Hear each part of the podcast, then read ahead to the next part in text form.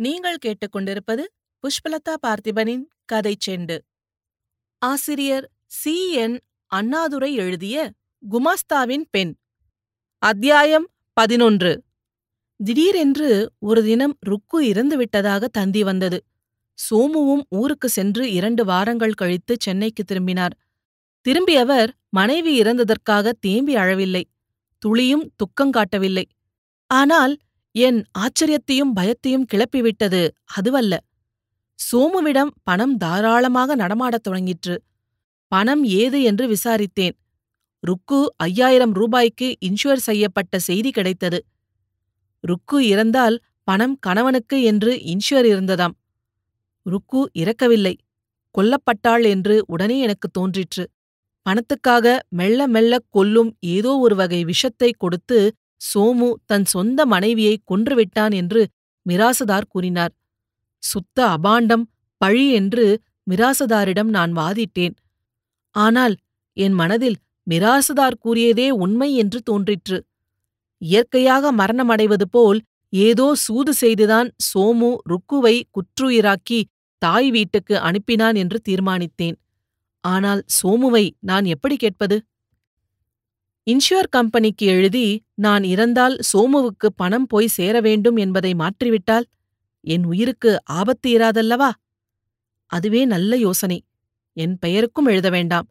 உன் தங்கை பேருக்கு எழுதிவிடு என்று மிராசுதார் கூறினார். இதை செய்யத்தான் சமயம் பார்த்துக் கொண்டிருந்தேன். சோமுவுக்கு சந்தேகம் வராத விதத்திலே காரியத்தை நடத்த எண்ணினேன். ஏனெனில் நான் உயிரையும் இழக்க விரும்பவில்லை.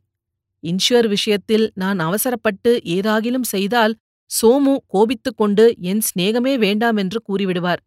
அல்லது பணமில்லாமற் போனால் போகிறது என்று பழி தீர்க்க என்னை கொல்ல முயன்றால் என்ன செய்வது? என்று பலவிதமான பயம் பிடித்துக் கொண்டது. சோமுவின் பக்கத்தில் படுத்துத் தூங்க பயந்தேன். அவன் கொண்டு வரும் சிற்றுண்டி அவன் அனுப்பும் டானிக் இவைகளை கூட உபயோகிப்பதில்லை. எதிலே என்ன விஷம் கலந்திருக்குமோ என்ற பயமாகவே இருந்தது. பயம் கொண்ட எனக்கு சோமு பழையபடி தீர்த்த யாத்திரை போனால் என்ன? அவனுக்கு இன்பமூட்டும் என்னை? அவனால் வாழ்க்கையை வளைத்துக் கொண்டு விபச்சாரியான என்னை? விபசாரியாகியும் அவனுக்கு விருந்தான் என்னை கொன்று பணம் பெற என்னிடும் பேர்வழி தீர்த்த யாத்திரைக்குத்தானா போக வேண்டும்? பரலோக யாத்திரைக்குப் போனால்தான் என்ன? என்னிடம் ஆசை போய் என் பணத்தை எவளோ ஒரு சட்டைக்காரிக்கு கொடுக்கத் துணிந்த பிறகு சோமு இறந்தால் என்ன? அவனை கொன்றால்தான் என்ன? என்று கோபம் உண்டாயிற்று. இந்த சமயத்தில் எங்கள் வீட்டு வேலைக்காரியின் சிறு பெண் இறந்துவிட்டது. நோய் நொடி ஒன்றுமில்லை. குழந்தை இறந்த செய்தியை கூறிய வேலைக்காரி மூலம் ஒரு பயங்கரமான உண்மை வெளியாயிற்று. அதாவது என்னை கொல்ல ஏற்கனவே ஏற்பாடு செய்துவிட்டான் என்பது. அவன் தரும் தின்பண்டங்களை நான் தின்னாததால் எனக்கு விஷமூட்ட சோமு விசித்திரமான முறையை கையாண்டான். அது என்னை கொல்வதற்கு பதிலாக வேலைக்கார பெண்ணை கொன்றுவிட்டது. ஒரு நாள் சோமு எனக்கு ஜவ்வாது டப்பி ஒன்று வாங்கி கொடுத்தான். புருவத்துக்கு ஜவ்வாது கலந்த மை பூசிக்கொள்வது வழக்கம். நான் மறந்தாற்போல் அந்த டப்பியை எங்கோ வைத்துவிட்டேன். அது காணாமற் போய்விட்டது. அது வேலைக்கார பெண்ணிடம் அகப்பட்டதாம்.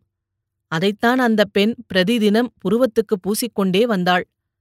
அது மெல்ல மெல்ல அவள் உயிரைப் போக்கும் விஷம் கலந்த ஜவ்வாது.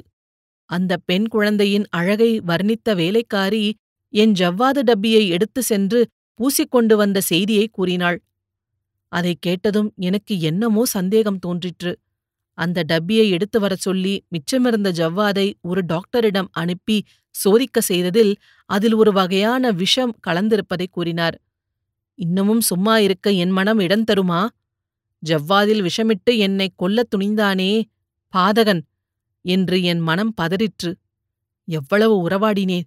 கடைசியில் எவ்வளவு துரோக சிந்தனை கொண்டான் சோமு! என் உயிரை துடித்துவிட்டு அவன் லிலியுடன் குலாவிக் கொண்டிருக்க விடுவேனா? அவன் எனக்கு பயனற்று போனான். ஆகவே அவன் இனி எனக்கு தேவையில்லை. பயனற்று போனதுடன் என் உயிருக்கு உலை வைக்கவும் துணிந்தான். ஆகவே அவன் உலகில் இருக்கவும் விடக்கூடாது என்று தீர்மானித்தேன். என் ஆசையை மறக்க அவன் துணிந்தபோது அவனிடம் நான் ஏன் பாசம் காட்ட வேண்டும்? அவன் என்னை கொல்லும் முன்பு நானே அவனை கொல்லுவது என்று துணிந்தேன். கொலை நடந்த இரவு மிராசுதார் என்னிடம் ஒரு கடிதத்தை கொடுத்தார். அது லிலி வீட்டு பட்லரிடமிருந்து பெற்ற கடிதம். அதில் ஆங்கிலத்தில் இருந்ததை அவர் படித்து விளக்கினார். ரோஜா புஷ்பத்தில் திராவக ரூபமான விஷத்தை தெளித்து எனக்கு தருவது என்றும் அது உயிரை போக்கிவிடும் என்றும் பணம் விரைவில் கிடைக்கும் என்றும் சோமு லிலிக்கு கடிதத்தில் எழுதியிருந்தான். பணம் பெறாமல் வரவேண்டாம் என்று லிலி கடுமையான உத்தரவு விட்டதால் சோமு ரோஜா புஷ்பத்தில் விஷமிட்டு என்னை கொல்ல பிளான் போட்டுவிட்டான். லிலி குடித்து மயங்கியிருந்த வேளையில் பட்லர் இக்கடிதத்தையும் சோமு எழுதிய வேறு கடிதங்களையும் எடுத்து வந்து மிராசுதாரிடம் கொடுத்தான். அவன் மிராசு பண்ணையில் ஒரு காலத்தில் வேலை பார்த்தவன். இக்கடிதத்தை கண்டதும் என்னையும் அறியாமல் என் கண்களில் நீர் பெருகிற்று. மிராசுதாரர் பைத்தியமே அவன் வந்தால் வராதே என்று கூறிவிடலாம். ஏன் பயம்? என்று தேற்றினார். வேண்டாம் இன்று ஒரு இரவு மட்டும் என் இஷ்டப்படி நடக்க உத்தரவிடுங்கள் என்று கெஞ்சினேன். அவரும் சம்மதித்தார். இரவு சோமு வந்தான். வாட்டமற்ற முகம். வஞ்சனை துளியும் தெரியாதபடி நடந்தான். கையிலே நான் எதிர்பார்த்த ரோஜா இருந்தது. நானும் நன்றாகவே நடித்தேன். ரோஜாவை பெற்றுக்கொண்டேன்.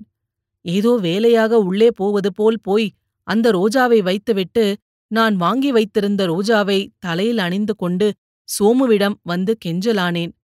ஜாடையில் ரோஜா இருப்பதை தெரிந்து கொண்ட சோமு மிக்க மகிழ்ச்சியடைந்தான் சோமு உன்னை ஒரு கேள்வி கேட்கப் போகிறேன் என்று நான் பேச்சை துவக்கினேன். ஓராயிரம் கேள் ஒய்யாரி என்றான் சோமு. எனக்கு நீ ஜவ்வாது வாங்கிக் கொண்டு வந்தாயே அது ஜவ்வாறுதானா என்று கேட்டேன். ஆமாம். ஏன்? என்ன விசித்திரமான கேள்வி! என்று சோமு கேட்டுவிட்டு சிரித்தான். ஆனால் அவன் முகத்தில் சிறிது பயமும் தட்டிற்று. அந்த ஜவ்வாது ஒரு பெண்ணின் உயிரைத்தான் போக்கிற்று என்று நான் துணிந்து கூறினேன். என்ன காந்தா விடுகதை பேசுகிறாய்? என்று கேட்டான் சோமு. அவன் குரலில் நடுக்கம் உண்டாயிற்று. டாக்டரின் பரீட்சை நடந்தது என்று நான் சொன்னேன். பைத்தியமா உனக்கு? உளறுகிறாய். ஜவ்வாதுக்கும் டாக்டருக்கும் என்ன சம்பந்தம்? என்று கேலி போல் சோமு பேசினான். ஆனால் முகத்திலே வியர்வை முத்து முத்தாக தோன்றிவிட்டது. ஜவ்வாதில் கலந்திருக்கும் விஷத்துக்கு என்ன பெயர்? என்று தைரியமாகவே நான் கேட்டேன். இது என்ன கிரகசாரம் காந்தா? நீ கூறுவது எனக்கொன்றும் புரியவில்லையே. என்றான் பாசாங்குக்காரன் பாதகன். புரியாது. ஆனால் எனக்கு புரிந்துவிட்டது. என் உயிரின் விலை இருபதாயிரம் ரூபாய் அல்லவா? என்றேன் நான். நான் இனி அரைக்ஷணமும் இங்கு இருக்க மாட்டேன். உன் பணத்துக்காக உன்னை கொல்ல நான் உனக்கு ஜவ்வாதில் விஷமிட்டு கொடுத்தேனா? இது என்ன அபாண்டம்? என்று கூறிக்கொண்டே சோமு ஏதோ ஒரு காகிதம் கொடு. என் பெயருக்கு நீ எழுதி வைத்திருக்கும் இன்ஷூர் தொகையை மாற்றிவிட்டு நான் வெளியே போகிறேன். அரை வினாடி கூட இந்த பழிசொல்லை கேட்ட பிறகு அந்த பணத்துக்கு நான் சொந்தக்காரனாக இருக்க மாட்டேன். யார் பெயருக்கு மாற்றி எழுத வேண்டும்? சொல்! என்று கோபத்துடன் கேட்பவன் போல் சோமு நடித்தான். லிலி பேருக்கு எழுது என்று நான் கூறினேன். விளையாடாதே! என்றான் சோமு. ஏன் விளையாடக்கூடாது என்று கேட்டுக்கொண்டே நான் அவனை தழுவிக்கொண்டேன் அந்த நேரம் வரையில் அவனுடன் கோபித்துக் கொண்டு பேசிய நான் திடீரென்று அவனை அணைத்துக் கொள்ளவே சோமு பயந்தான். இதென்ன சோமு? ஒரு பெண் தழுவிக்கொண்டால் பயப்படுவதா என்று நான் கேலி செய்து சிரித்தேன். என் சிரிப்பிலே கோபமே தொனித்தது. அவனும் என் கூடவே சிரித்தான். ஆனால் முகம் பயக்குறிகளையே காட்டிற்று. என் கை பெருவிரலில் நான் ஒரு இரும்பு உரை போட்டுக் கொண்டிருந்தேன். அது ஜவ்வாது டப்பியின் மேல்மூடிதான் அதை காட்டினேன் சோமுவிடம். இதுதான சோமு? அந்த ஜவ்வாது டப்பியின் மூடி இந்த டப்பியிலிருந்த ஜவ்வாதை பூசிக்கொண்டுதான் என் வீட்டு வேலைக்காரியின் பெண் இறந்துவிட்டாள். ஜவ்வாதில் விஷம் கலப்பது சாமாத்தியமாகாது. அந்த டப்பியின் மேல் மூடியிலே கலக்க வேண்டாம் என்று கூறிக்கொண்டே ஆக்ரோஷத்துடன் சோமுவை அணைத்துக் கொண்டு அவனது நெஞ்சுக்குழியில் கைப்பெருவிரலில் கை பெருவிரலில் போட்டிருந்த இரும்பு மூடியை வைத்து அழுத்தினேன். திடுக்கிட்ட சோமு திணறினான். என் பிடி தளரவில்லை. அவனது கண்கள் வெளியே வந்துவிடும் போலிருந்தன. நான் பயப்படவில்லை. அவனை கொன்று விடுவதென முடிவு செய்த பிறகு பயம் ஏது? அப்போது அந்த வஞ்சகன் சரேலென்று என் ஜடையில் கை வைத்து ரோஜாவை எடுத்து அதனை என் நாசியில் வைத்து அழுத்தினான். இரும்பு தன் உயிரைக் கொல்லும் முன் மலர் என் உயிரைக் கொல்லும் என்று எண்ணினான். உன் ரோஜா வேறு இது வேறு என்று நான் கூறிக்கொண்டே நெஞ்சுக்குழியில் அதிக பலத்தோடு அழுத்தினேன். கண்கள் மூடிக்கொண்டன. கை தளர்ந்து கீழே தொங்கிற்று. கழுத்து சாய்ந்தது. சோமு பிணமாக கீழே விழுந்தான். பிணத்தை ஹாலிலேயே கிடத்திவிட்டு நேரே என் அறைக்கு சென்று அவ்வப்போது துண்டு துண்டாக எழுதி வைத்திருந்த இந்த என் வரலாற்றை எழுதி முடித்தேன். ஒரு கொலை செய்துவிட்டு இவ்வளவு பாரதத்தை எப்படி எழுதினேன் என்று ஆச்சரியப்படுவீர்கள். தங்கை சாந்தாவுக்கு விஷயம் தெரியட்டும் என்றுதான் எழுதினேன். தூக்கு மேடை ஏறப்போகும் நான் என் துயர்மிக்க கதையை என் தங்கைக்கேனும் கூறாவிட்டால் மனம் துடிக்கும். ஆகவே நிம்மதியுடன் சாவதற்காகவே இதை எழுதினேன். விபச்சார வாழ்க்கையிலே ஆனந்தம் பெற ஆசை நாயகனைப் பெற்று அவனது துரோகத்தால் துயருற்று அவனைக் கொன்ற காந்தாவின் கதை இதுவே. போலீசாரிடம் தானே நேரில் சென்று கூறி கொலையை ஒப்புக்கொண்டு தடுமாற்றமின்றி கூற்றில் நின்று தண்டனை பெற்று தூக்கு மேடை ஏறி தன் வாழ்வை துண்டித்துக் கொண்டாள் காந்தா. போலீசுக்குப் போகும் முன்னம் கருப்பு சீலையை போர்த்திக் கொண்டு சாந்தாவைக் கண்டு செய்தி ஏதும் பேசாது இதோ இதுதான் உன் காந்தா என்று கூறிவிட்டு வரலாற்றுக் கட்டை அவளிடம் தந்து போனாள். அந்த காட்சியை இன்னும் சாந்தா மறக்கவில்லை. எப்படித்தான் மறப்பாள்? முற்றும் இத்துடன் இந்த கதை நிறைவு பெறுகிறது. இதுபோல பல சுவாரஸ்யமான கதைகளைக் கேட்க கதை செண்டு சேனலை மறக்காம லைக் பண்ணுங்க கமெண்ட் பண்ணுங்க ஷேர் பண்ணுங்க சப்ஸ்கிரைப் பண்ணுங்க. நன்றி.